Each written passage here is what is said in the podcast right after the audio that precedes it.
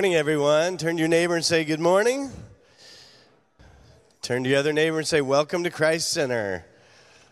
So good to have you today, whether this is your first time or many times, or you've been here forever, or you're joining us online. We're just so grateful that you'd be here with us for a few minutes today. And just do pray that God would speak to your hearts. That's the most important thing, isn't it? You know, we can all be here, but if the presence of God is not here, then we are in trouble. And so, God, we invite your presence today in a powerful way. God, we don't want to just be hearers of the word, we want to be doers of the word. So, Holy Spirit, would you just fall down afresh on us today? Give us something that we can take with us into this week um, that would bring joy to your heart and advance your kingdom. We pray this in the powerful name of Jesus. And everyone said, Amen. We're in a series entitled The Called. I don't know about you, but have any of you ever uh, been in some kind of an athletic team or, you know, you've been coached? Um, what would happen if your coach told you, all right, let's just say soccer, which is my sport, um, and I'm a defender, and the coach says, go out and mark that player. There's a forward, they keep scoring goals, so your job is to stay on that forward. Now, what would happen if I went out there and I just avoided the forward completely? Well, what would happen? Yeah, I'd be taken out of the game because why? I didn't do what the coach asked me to do.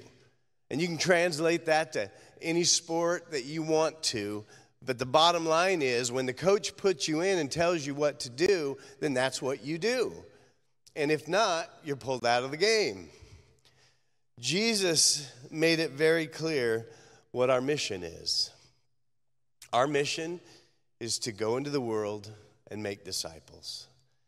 And that is the mission of Christ Center. We are to go into the world and we are to share the gospel, making disciples. And sometimes it's difficult to do that. As a matter of fact, today's message is entitled Discipling Others Through Tough Times. Because let's face it, if you are discipling someone and they're growing in the Lord, a prerequisite for them growing in the Lord, I hate to tell you this, but it's tough times. How many of you have grown in the Lord without tough times? Nobody. No one has. Because it's almost a requirement that we go through difficult times. And last week we went Old Testament, we looked at Mordecai and Esther. This week we're going to go New Testament, and we're going to look at a world class discipler, and that's the Apostle Paul and Timothy. And as you know, our mission is to lead others to Jesus and make disciples. That's our call. And it's based out of Matthew 28 19 through 20. And that's this Therefore, go and make disciples of all the nations, baptizing them in the name of the Father and of the Son and of the Holy Spirit, teaching them to obey everything I have commanded you, and surely I am with you always, even to the end of the age.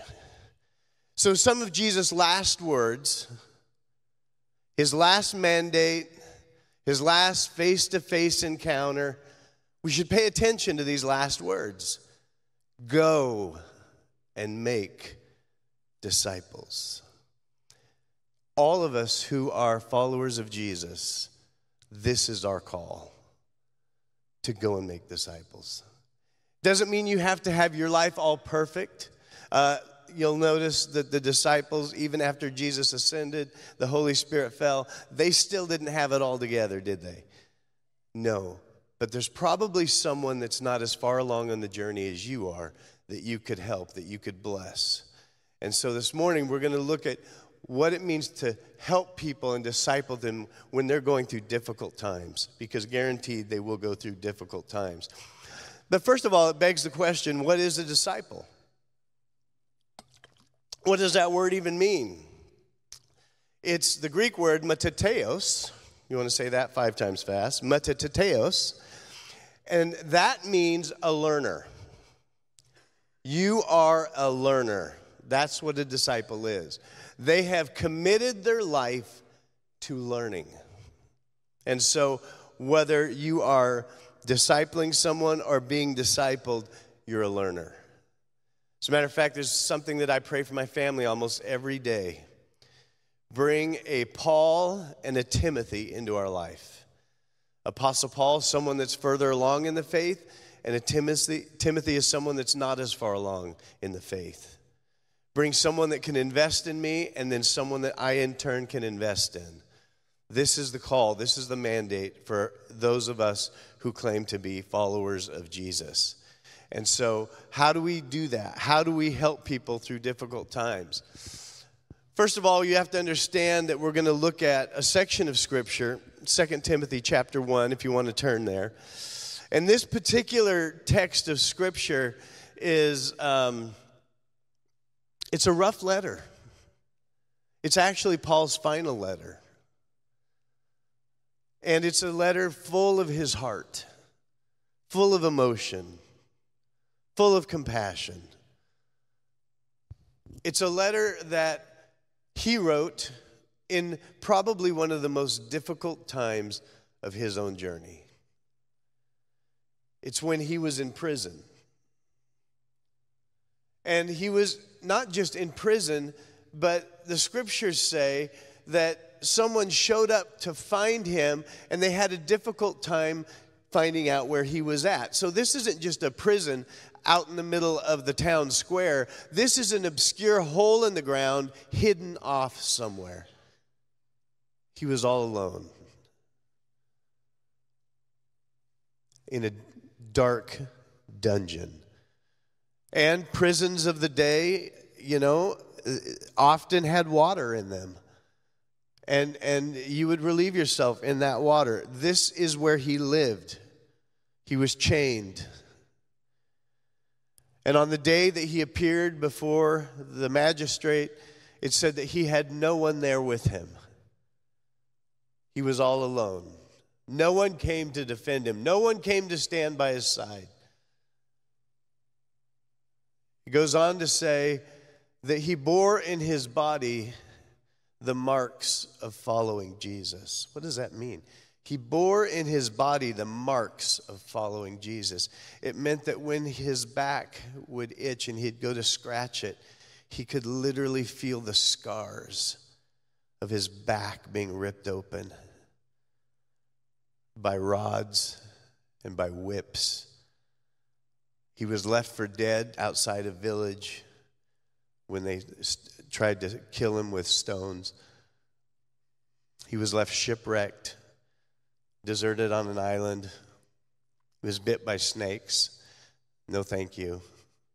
He endured all this. And he was all alone. He was at the end, and, and he knew his time was coming. And it was determined how he would die. He would die by beheading. And so here he is in this dark dungeon full of scars of following Jesus, all alone. And somehow he gets a letter from his protege, his young apprentice named Timothy.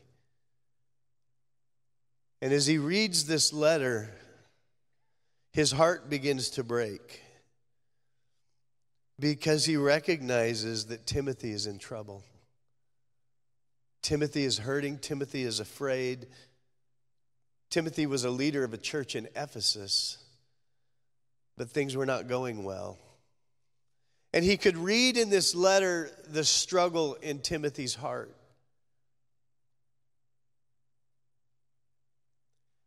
And so he responded to this letter. And that's what we're going to look at today. But before we get into that, what is a learner? I want to read a section of scripture for you. Whatever you have learned or received or heard from me or seen in me, put into practice and the God of peace will be with you. Let's read that again. Whatever you have learned or received or heard from me or seen in me, put it into practice, and the God of peace will be with you. I want to talk about three ways that we learn. And this is important because these are three ways that clearly the Apostle Paul used on Timothy. The first way that we learn is through instruction. As a matter of fact, you're here today, and this is one of the ways that you're discipled. This is the one of the ways that you become a mathetes, a learner, is through instruction, through teaching. It's through reading, it's Bible studies, it's lectures, it's books, it's school. This is a one of the primary ways that we grow is through instruction. That's why I think it's important that all of us become lifelong learners, that we're always growing, that we, we don't take gathering together to open God's word uh, lightly, but we take it seriously because this is one of the ways that we, we work. It's one of the ways that it works to be a disciple. And it's probably the least effective, though. It's low risk. But there's a second way we learn, and that's through apprenticeship. And that's living up close to someone. I don't know if you've ever, you know, been in an industry where you had to apprentice under someone, maybe a journeyman, maybe uh, if you're in the medical field, maybe it's a residency. But you've had to work with someone, not just head knowledge, but you actually had to work with someone else. Watch how they do it and then do it like they do it. That's apprenticeship. But in apprenticeship, there's a safety net. Because if you blow it, guess what? The master, the person teaching you, can say, Whoa, whoa, wait, don't push that button. Don't cross those wires. Don't, you know, take out that organ or whatever. There's a safety net there. And, and Paul had done this with Timothy. He had instructed him. Timothy apprenticed under the Apostle Paul. But that's, that's not enough. Who would want heart surgery from someone that just read about it in a book? Anyone? No, you wouldn't. You would want someone that had practiced, that had worked with someone else that knew what they were doing. And that's what apprenticeship is. But then there's a, a third layer of being a learner, and that's immersion. It's when you have access, complete access to the culture. Put into practice, and the God of peace will be with you. So, in the scripture above, remember it says the things you've seen and learned and heard from me, that's instruction. And then uh, you've watched me do, that's apprenticeship. Put into practice, that's immersion. And the God of peace will be with you. Why? Because I'm not going to be anymore. The Apostle Paul knew that there would be a day where Timothy would have to do this thing alone, and he wouldn't be there as the safety net. He would be immersed into the culture. Have you ever been immersed into a culture? Have you ever taken anyone taken a mission trip and you're immersed into the culture? A baby is immersed into the culture, aren't they? When they come out, they have these they have massive amounts of mirror neurons. That's why when you smile at a baby, unless they have gas or something, that's why they're smiling back. Is because these little mirror neurons are firing off and they mimic you. They're learning from you. They're immersed in the culture. They learn your words. We were FaceTiming our grandson the other night, and his parents told him something. And I think this was for the very first time he just said, No. And his parents were like, What do we do with that? And we're like, Oh, get used to it. No, that's something he learned. He was immersed in the culture. And it's in immersion. It's when you're thrust into the culture without the safety net that you're most tempted to say, Enough is enough. And you're most tempted to say, I, I can't do this anymore. And see, Timothy had been immersed in the culture of Ephesus. He was a leader, he was a pastor, he was trying to run the church the best he knew how to do. He was applying the principles that Paul taught him, he was applying the principles that they had, had, had used together. in their missionary journeys, and yet it wasn't working. And he was afraid. And he wrote this letter to the Apostle Paul, send it off. And the Apostle Paul gets it in this dark, damp dungeon. And he's already got all this stuff going on in his own life. And yet, he's so concerned about Timothy. And don't we all have people in our lives that we're trying to encourage in the faith? Or trying to just encourage in general? And it, it almost seems like they're not receiving it because the times that they're in are so difficult. Maybe you've tried to help someone that was addicted, or maybe you've tried to help someone that was in depression, or maybe you've tried to help someone that had walked away from the faith. And they're going through a storm, they're going through tough times, and, and, and you find yourself not knowing how to disciple them. I think in 1 Timothy chapter 1, there's a blueprint for how we can disciple those that are going through difficult times. And so I just want to look at a few ways that the Apostle Paul did, did that in 1 Timothy. And to set it up, I want to use an illustration. There was a man uh, by the name of Monty Roberts. And Monty Roberts, when he was young, grew up in the, the high plains of America. And so his dad was a cowboy. And his dad would go out and he would find wild horses. He'd bring them back and he would tie them to a post. And he would take a blanket and he would begin hitting the horses and hitting around the horses. And the horses would try to escape. They'd try to run, but they couldn't. They were, they were stuck to this post. And it would terrify them. And this young Monty Roberts would see the look of horror on these horses as, as they tried to escape and yet couldn't. And it was his dad's way of taming that horse. But Monty saw the absolute fear and horror in the eyes of the horse every time his dad did this. And if that failed, then he would simply beat the horse until it, its spirit was broken. And that's what he saw time after time after time. And as he grew up, he wondered if, if maybe there's a better way. If perhaps there's a better way to bring a horse into the herd than what his dad did. And so he began observing horses in the wild. And inevitably, when there was a herd, there was always a lead mare that was in charge, the boss. And whenever a young stallion wanted to enter the herd, he would come near the herd, and that lead mare would come out and meet him and stare him straight in the eye, and his ears would go back in a posture of challenge. He was challenging this young stallion.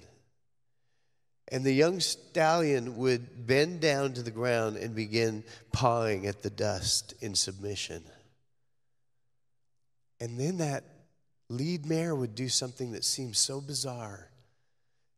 He would go from this posture of confrontation, and then he would turn to the side and expose his flank, which is where the predators would attack. It's where they're most vulnerable.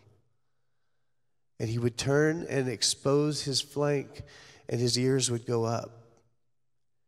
And it was a posture of vulnerability. And when, when he went to the posture of vulnerability, it, the young stallion would come closer. But then he would turn back around, ears down, stare him in the face. He would bow, he would paw at the ground. And this would go on back and forth as this young stallion continued to inch his way forward. And at some point, they became so close that the lead mare could reach down and touch the young stallion. And when he did that, it was called Join Up. That's the name of it. He was invited into the herd. And we see this over and over and over in the Bible this same posture of invitation. There's a season of confrontation, but there's also a season of invitation. And we see this in this letter written back to Timothy, who's afraid. Paul's not afraid to confront, but he's also inviting and vulnerable with young Timothy. And so I want to look at what the Apostle Paul did to help Timothy in his difficult time. Number one, he reflects. The Apostle Paul reflects. Let's read the scripture. Paul, an apostle of Jesus Christ by the will of God, according to the promise of life which is in Christ Jesus. Think about where he's writing this from. At any moment, a guard or guards could come in and take him, and he would be beheaded. And yet, there he is believing that life is coming through Jesus. He starts out by thanking God. You see, before he can help Timothy through his tough time, he needs to make sure his own heart is right, that his own faith is intact. And so he reflects on the goodness of God despite his circumstances.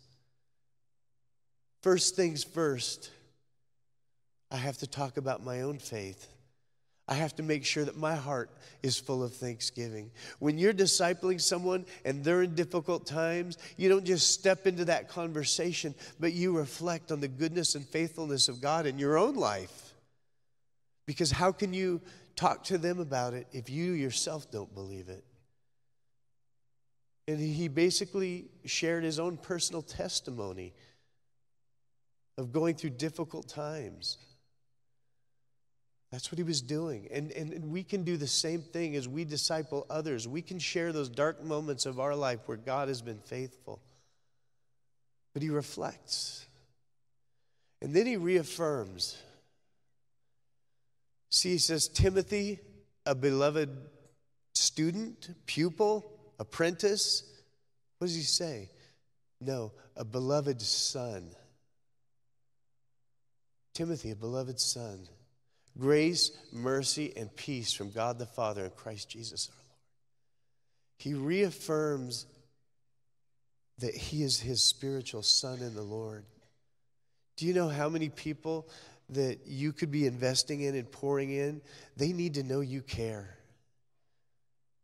They need to know that despite sometimes the circumstances, you're still in their corner. We don't know much about Paul's or uh, Timothy's dad other than he was Greek, but there's no reference that he was a believer. And yet, Paul became his spiritual dad. It says in four different books that letters that Paul wrote Timothy, my beloved son, Timothy, my son, Timothy, my son. He had a heritage. One of the things that we do at Christ Center is um, we have a ring. It's called a core ring. And it has a circle, and then it has a cross, and then another circle. And we give these out to graduates who have invested their life in our youth ministry. They've just chosen to be servants. And we hand these out, and engraved in the in the ring it says forever united in the journey. And we give them to them as they go off and do amazing things in the world. Is to remind them that they're never alone that we're always just a phone call away. And i don't know how many times a student has looked at their ring and just called and said hey i just needed to talk to you. I can remember the lord putting someone on my heart and I called that person. I said, Hey, I was just thinking about you. And he says, You know what's crazy? He says, I haven't worn my core ring in forever. I've not really been walking with the Lord. But just this morning, I put it on again, and then you called. Boy, isn't God good? Now, that same kid is leading worship for thousands of people every Sunday. Why?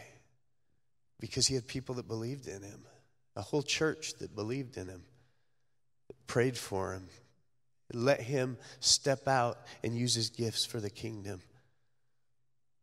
But we have to reaffirm those people that maybe are, are, have run away from the Lord. Maybe they think they've done something so bad that they could never be forgiven. Reaffirm who they are. Number three, request. He said, I thank God whom I serve. This is Paul in a dank, dark, damp dungeon always thankful. I thank God, whom I serve with a pure conscience, as my forefathers did, as without ceasing I remember you in my prayers, Timothy, without ceasing. Night and day, greatly desiring to see you, being mindful of your tears. See, Timothy said, I'm weeping, I'm afraid, I'm fearful. Everyone's abandoned me here. I'm the only one that's left. I'm trying to run this church, but it's so hard. But what's Paul doing every day in that dark dungeon? He's praying for Timothy night and day. He's requesting. God, would you show up in Timothy's life? Would you bring him some leaders? Would you help him have faith? Would you show him and speak to him?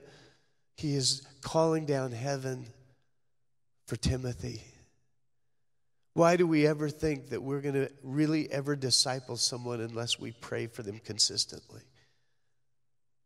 God works in us, but He also works through us. And that release comes through prayer when we're praying faithfully for them. How does He enter the prayer room? With thanksgiving. He's scarred, he's cold, he's, you know, probably damp.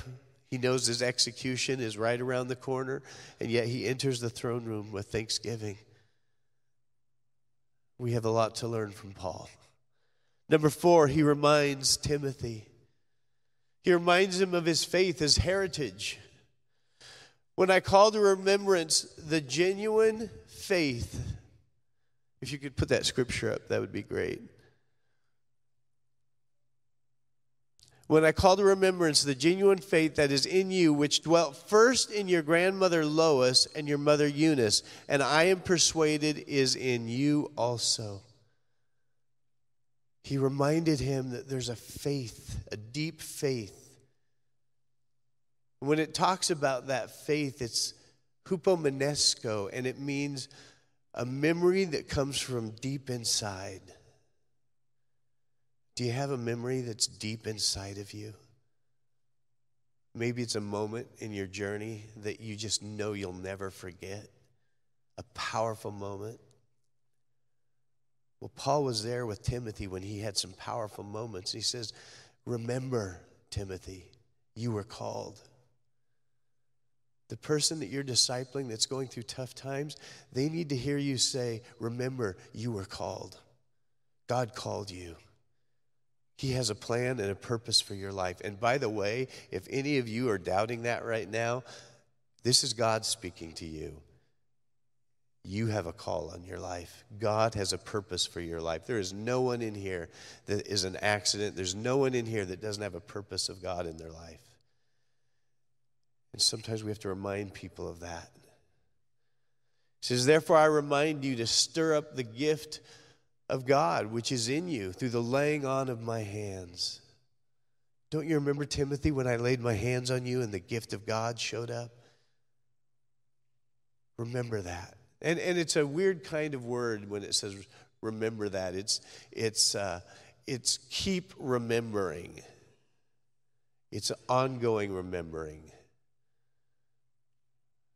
Sometimes we have to consistently remind people that they're called of God, that they have a purpose, that they have a plan.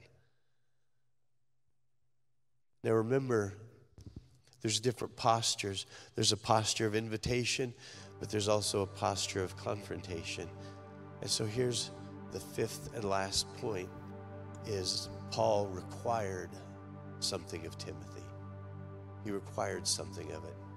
For God has not given us a spirit of fear. He's telling Timothy, I know you're afraid. I know you're weeping. I know it seems like no one's there, but listen to me. God has not given you a spirit of fear. And if there's anyone in this room that is yoked with a spirit of fear, God, break it now in Jesus' name. God has not given you that spirit of fear. That's straight from the pit of hell. What God wants to give you is a spirit of faith. He says He's not giving you a spirit of fear, but a power and of love and a sound mind. Therefore, do not be ashamed of the testimony of our Lord, nor of me, his prisoner, but share with me in the sufferings for the gospel according to the power of God. Timothy, don't let fear win the day. Don't be ashamed of the gospel. I know you're tempted to run, stand your ground. Don't give in. He has saved us and called us with a holy calling, not according to our works, but according to His own purpose and grace, which was given to us in Christ Jesus before time began. You want to help someone in difficult times? First, reflect on your own life and the goodness of God in your own life. Make sure your own, your own faith is intact. Reaffirm who they are to you. Reaffirm who they are to you. I trust in you. I believe in you. You're like a son to me. You're like a daughter to me. God has great things for you. Reaffirm in their life who they are. Request. Be constantly seeking the Lord for them. Don't give up. Some of you are tempted to give up because the person you've been discipling is they've left Dodge. And I know there's some times where you have to leave the sideline and you have to move into the bleachers. But even in the bleachers, you can pray for them. Don't give up praying.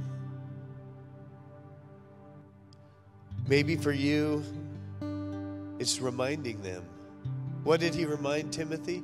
He said, Remember your grandma Lois? Oh, she had faith.